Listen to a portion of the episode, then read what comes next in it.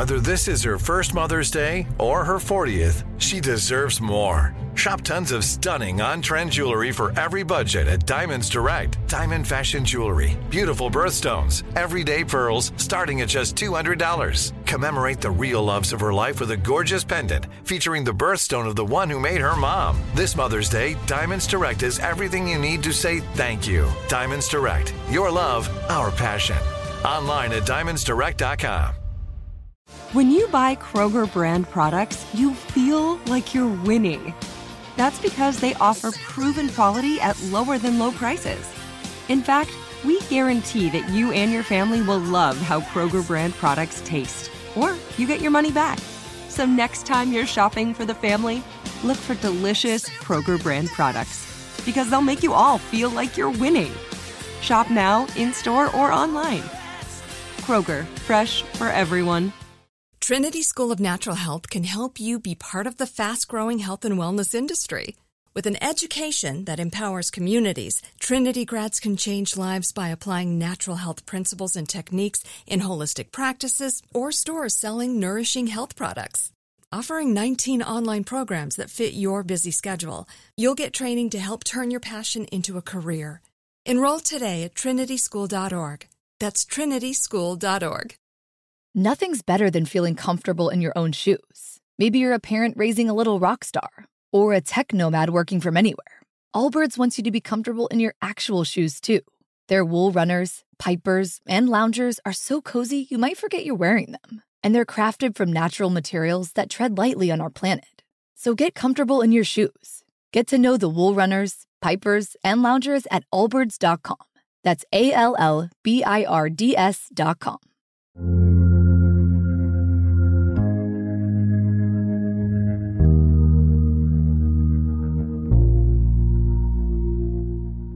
Welcome to Unexplained Extra with me, Richard MacLean Smith, where for the weeks in between episodes, we look at the stories that, for one reason or other, didn't make it into the show. In last week's episode, Coming to You Live, we learned briefly about the launch of the Telstar satellite, which in July 1962 became the world's first active communication satellite, propelling us into a new media age of instantaneous global communication. The satellite was just one of an extraordinary array of space firsts for humanity, which had begun with the world's first artificial satellite, Sputnik 1, in 1957, and was followed soon after by cosmonaut Yuri Gagarin, becoming the first human in outer space in 1961. Two years later, Valentina Tereshkova became the first woman in space, and only five years after that, Neil Armstrong of NASA's Apollo 11 mission achieved the ultimate prize of becoming the first human to step foot on the moon. The moments symbolized by Gagarin and Armstrong are simply seismic achievements in the annals of human history, and however future historians choose to condense our present age, their names are unlikely to ever be excluded from the retelling of it. What is less well known, however, is the story of those other animals who helped them, and one in particular who became the first sentient creature to orbit the Earth. A stray dog plucked from the streets of Moscow that beat them all. This is her story.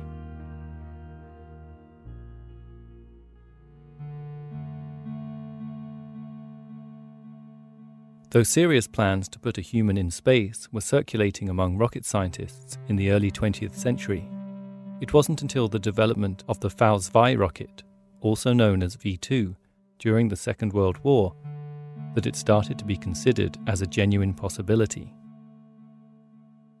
A team led by genius aerospace engineer Wernher von Braun had developed the rocket for use by the military of Adolf Hitler's Third Reich.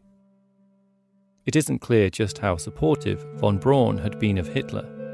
However, there is little doubt that his interest in rockets had only ever been for use in space travel. Remarking dryly, when first hearing news of the V 2's successful deployment in London, that the rocket had worked perfectly well, with the exception of having landed on the wrong planet. In the aftermath of the defeat of the Third Reich and Hitler's German National Socialist Workers' Party, The United States and Soviet Union's governments, whose own forays into rocket technology lagged hopelessly behind von Braun's, soon found themselves in possession of a superior weapon they didn't understand. But who better to help decipher it than the scientists who built it themselves? Proving that all is indeed fair in love and war, in 1946, the two governments launched the two secret operations of Paperclip and Osoaviakhim that sought to take the best German science had to offer and put them to work on their own weapons development. The biggest catch of them all, von Braun, was adopted by the United States, with his program manager, Helmut Gröttrup, going the other way, and placed under the watchful eye of Soviet rocket engineer Sergei Korolev. Though Korolev realized almost immediately the potential that their newly acquired rocket technology offered for space exploration, the Stalin led Communist Party understandably rattled by the recent US deployment of the atomic bomb, preferred to focus their efforts on their use in the deployment of nuclear weapons. However, with the announcement in 1954 of the US Army and Navy's plan to launch the world's first artificial satellite, the space race was born.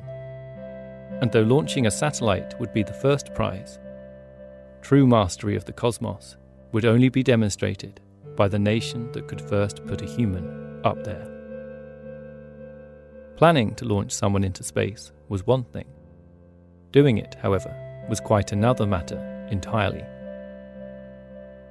The first issue was one of sheer durability. When the first V 2 rockets, which travelled at 3,500 miles per hour, were launched, the fastest a human had ever travelled relative to the Earth was 394 miles per hour. To achieve orbital velocity, however, would require having to reach a speed somewhere closer to 17,000 miles per hour. It wasn't even known if the human body could withstand such a thing, and it was decided that there was only one way to find out.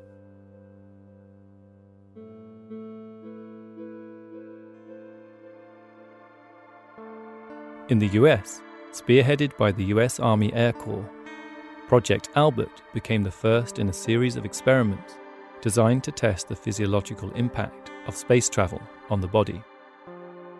Being unwilling to risk the lives of human test subjects, they alighted on the use of rhesus monkeys for the task instead.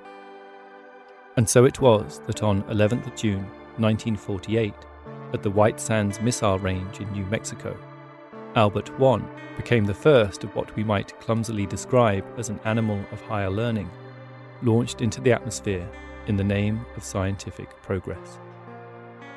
The plan was to have Albert launched and returned to Earth safely, provided he survived the flight, via a parachute linked to a detachable compartment of the rocket's nose cone.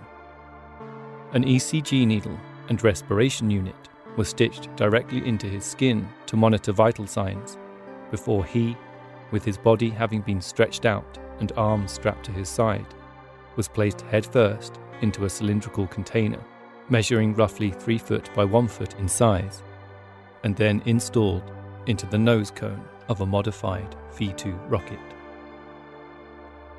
To give them the best chance of achieving some useful results from the experiment, the scientists anesthetized Albert 45 minutes before the flight in order to prevent him from waking up and dying of shock during takeoff. Then promptly launched him at thousands of miles an hour into the air. Due to a slight malfunction and premature burnout, the rocket only reached 37 miles in height before the nose cone detached, sending Albert hurtling back down toward the Earth at terminal velocity. A further malfunction prevented the parachute from opening until the device was only 25,000 feet above the Earth's surface, by which point the sheer speed of the vehicle rendered the parachute completely useless. Seconds later, the nose cone containing Albert was obliterated on impact with the desert sands. There was no chance of survival, though it was later suggested that due to the cramped conditions in the nose cone, Albert had in fact already suffocated, some time before takeoff. The following year, Albert II became the first monkey in space after his rocket made it beyond the 62 mile high Kármán line, commonly considered the boundary between the Earth's atmosphere and outer space. Albert II was propelled to roughly 83 miles above the Earth before another parachute malfunction cost him his life, too.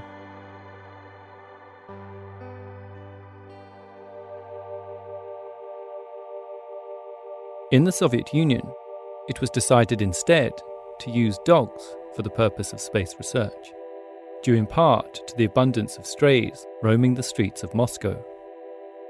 Stray dogs also had the added bonus of hardy and resilient natures built up through a lifetime of survival on the often harsh and unforgiving streets.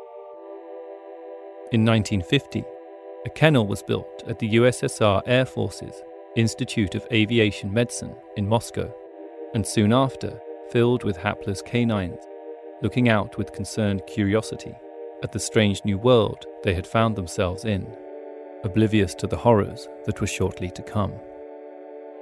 The institute, led by Dr. Vladimir Yazdovsky, had the sole purpose of training the dogs for spaceflight, and the criteria was simple.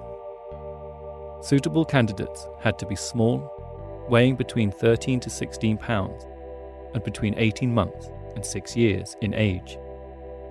It was also important that the dogs had light fur, so their movements could be more easily tracked on film.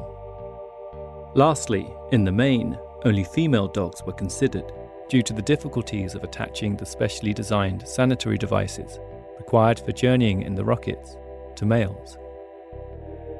First, the dogs were put through a series of endurance tests, beginning with measuring their ability to withstand prolonged confinement. This involved little more than being placed in a restraining suit and locked inside a small box for four hours at a time. Next, they would be placed in centrifuge machines and propelled at speeds subjecting them to the forces of gravity five times above the norm, as they might experience during a rocket takeoff. Further tests were then conducted on how well the dogs fared under weightlessness and extremes of atmospheric pressure, before finally they would be placed in simulations of the cacophonous and violent conditions of takeoff to see if they could handle the stress of it. With testing completed, the dogs were divided into three distinct personality groups, from even tempered to restless and sluggish, which in turn would help to decide if they were best suited to being strictly rocket dogs, meaning they would only ever be used in short test flights, or if they would be elevated to the status of satellite dogs, dogs that were considered strong enough to survive in space. Are you always taking care of your family? Do you often take care of others and not yourself? Now it's time to take care of yourself, to make time for you. You deserve it. Teladoc gives you access to a licensed therapist to help you get back to feeling your best, to feeling like yourself again. With Teladoc, you can speak to a licensed therapist by phone or video. Therapy appointments are available seven days a week from 7am to 9pm local time. If you feel overwhelmed sometimes, maybe you feel stressed or anxious, depressed or lonely, or you might be struggling with a personal or family issue, Teladoc can help. Teladoc is committed to facilitating great therapeutic matches, so they make it easy to change counsellors if needed, for free. Teladoc Therapy is available through most insurance or employers. Download the app or visit teladoc.com forward slash unexplained podcast today to get started. That's T E L A D O C dot com slash unexplained podcast.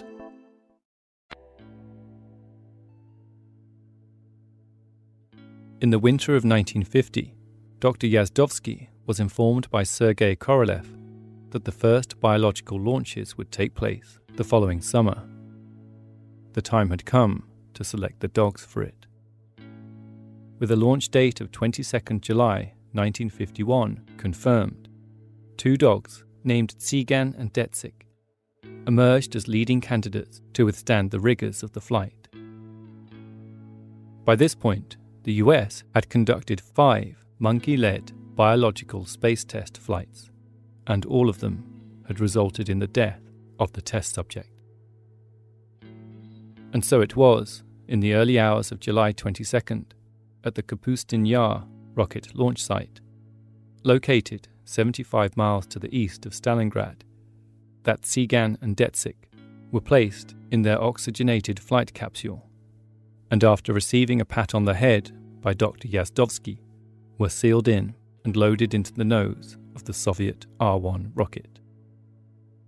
A number of scientists, party member dignitaries, and military personnel gathered to watch as the rocket took off, all waiting with bated breath to observe the fate of the two dogs. Moments later, a small tubular object was spotted high up in the sky, tumbling through the air at speed with no sign of a parachute. The crowd gasped in horror as the object crashed into the ground in a sudden blaze of light. But then, something else appeared. This time, conical in shape, falling through the sky before being suddenly slowed down by a vast parachute ballooning open from behind it. Yazdovsky raced the nearest jeep and sped off in the direction of the cone that had now landed a few miles away.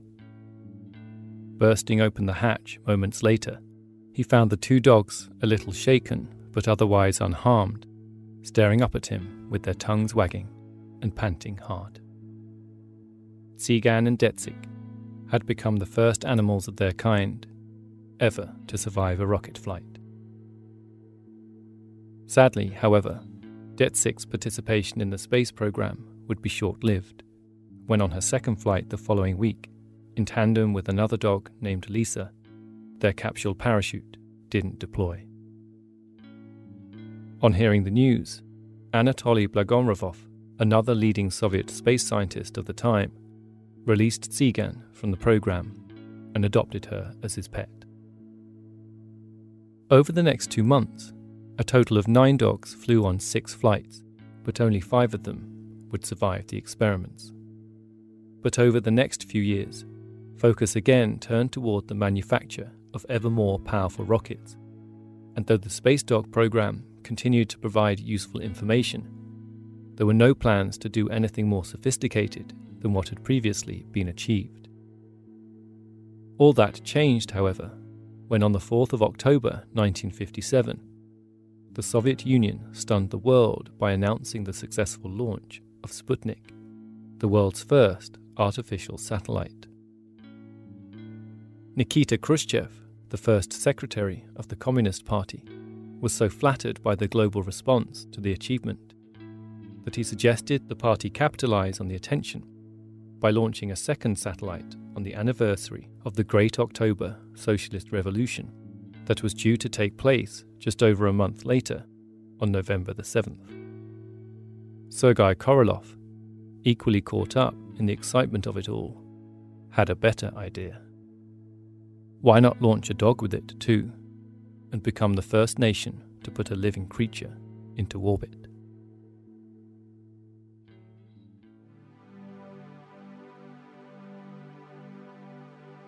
With the stakes now significantly higher, training at the kennel was intensified accordingly.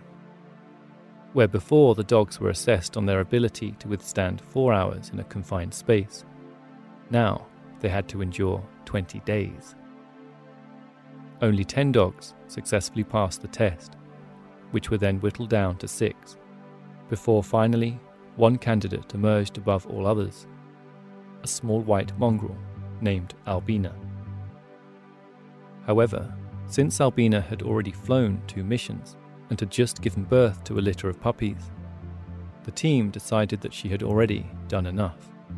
And so the next best candidate was chosen a two year old husky mix, weighing no more than 13 pounds, with a distinctive white line running down the middle of her black furred face, called Kudryavka, or Little Curly. Shortly after her selection, however, the team became fond of her distinctive bark, and so she was given the name Laika instead, which translates loosely Tabarka in Russian. With less than two weeks to go to the launch, Dr. Yazdovsky's team set about preparing Laika's body for the momentous flight. To be able to record her blood pressure, her carotid artery was pulled from out of the neck and her skin cut in such a way as to allow the artery to remain on the outside of her body. It would then be compressed periodically by an inflated rubber ball in order to take the measurement. Silver electrodes, one fifth of an inch in diameter, were then inserted just beneath her skin to monitor her heart, with the connecting wires also under the skin, being threaded along her back and emerging on the outside of both sides of her spine. By 27th of October, news of Laika's impending mission was beginning to filter around the world. Later that afternoon, Laika captured the hearts of the nation when she was heard barking in response to questions from a reporter from Radio Moscow. But few were aware of the implications of the mission, for this was not a two way trip. Realizing she had only days to live, Dr. Yazdovsky took Laika home to visit his family, where she played with his children for a number of hours. The following day, she was placed on a flight to the Baikonur Cosmodrome, a remote spaceport located in the South Kazakhstan desert. At 10 am on the morning of October 31st, Laika was taken for a walk, then afterwards had her wounds, still raw from the insertion of the electrodes, coated in iodine. Twelve sensors in total were applied to her body, and her sanitation device fitted before being strapped into her vest and harness. At 2 pm, food was placed in the feeding device, designed to release only one load to last as long as would be required. After which, Laika was placed into the rocket capsule in between two large cushions. Calmly, she lay down on her front paws and watched the people in white coats as they lowered the heat shield into place above her.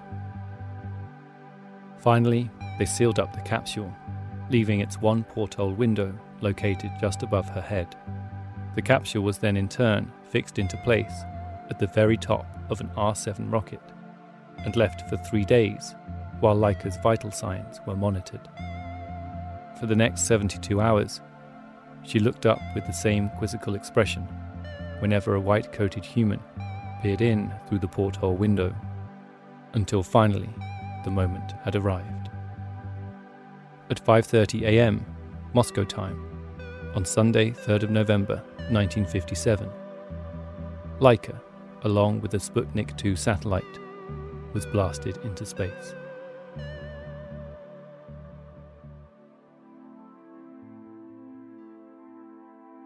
Human beings start to experience severe pain and hearing loss at 140 decibels.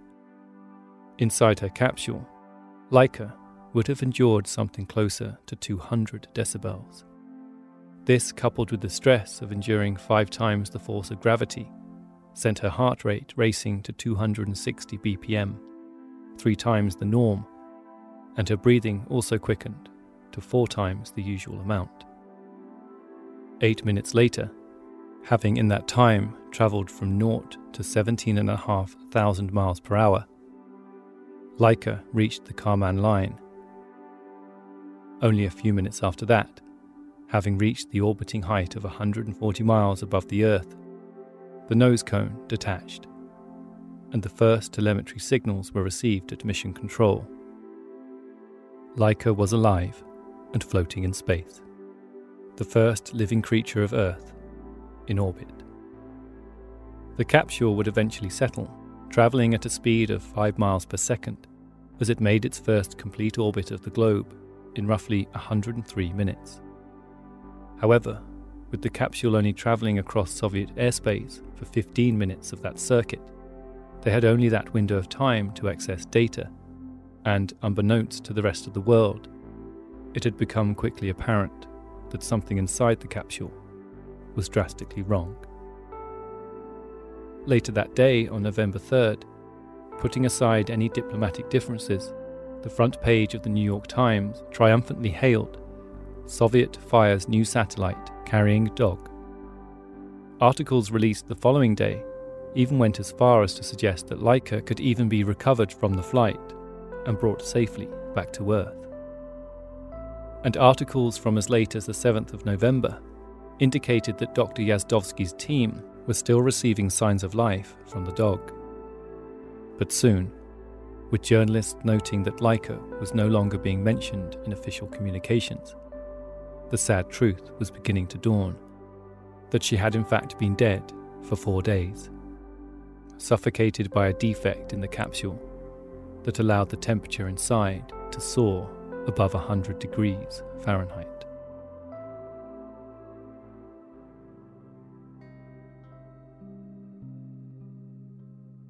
Just after midnight on April the 14th, 1958, a series of UFO sightings were reported along the east coast of the United States as was documented by Paul Dickson in Sputnik, The Shock of the Century. A bluish white object had been seen travelling across the sky at lightning speed, before suddenly turning red and separating into several smaller objects. What had in fact been witnessed was the re entry into the Earth's atmosphere of the capsule carrying the Sputnik 2 satellite and the dead body of Laika before its eventual disintegration. Three years later, on the 12th of April 1961, Yuri Gagarin became the second animal to orbit the Earth. Scientist Oleg Gazenko, who had worked on the Laika launch, would later muse that the more time passed, the more he was sorry about her death, and that we didn't learn enough from the mission to justify it. And yet, within this statement lie deeper complex and often troubling questions about these types of experiments. Some will argue that no animal should ever be sacrificed or forced to endure such suffering, that only consenting human volunteers or synthetic means should be used to collect the necessary information. Others might argue, however, that if we are to go into space, if we desire that, if we want to know more about what is out there, or even if one day humanity might even need to escape planet Earth, that the suffering brought on these animals was a terrible but necessary price to pay. And this is a complicated thing.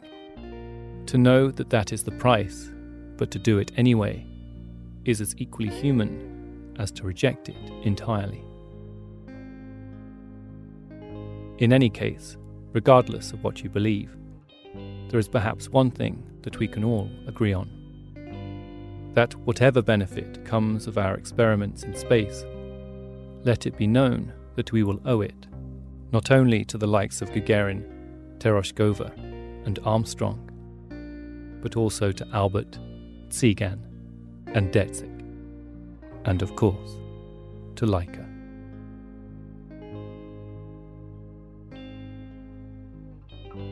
If you enjoy listening to Unexplained and would like to help support us, you can now go to unexplainedpodcast.com forward slash support. All donations, no matter how large or small, are massively appreciated. All elements of Unexplained are produced by me, Richard MacLean Smith. Please subscribe and rate the show on iTunes. and Feel free to get in touch with any thoughts or ideas regarding the stories you've heard on the show Perhaps you have an explanation of your own you'd like to share. You can reach us online at unexplainedpodcast.com or on Twitter at unexplainedpod. And Facebook at facebook.com forward slash unexplained.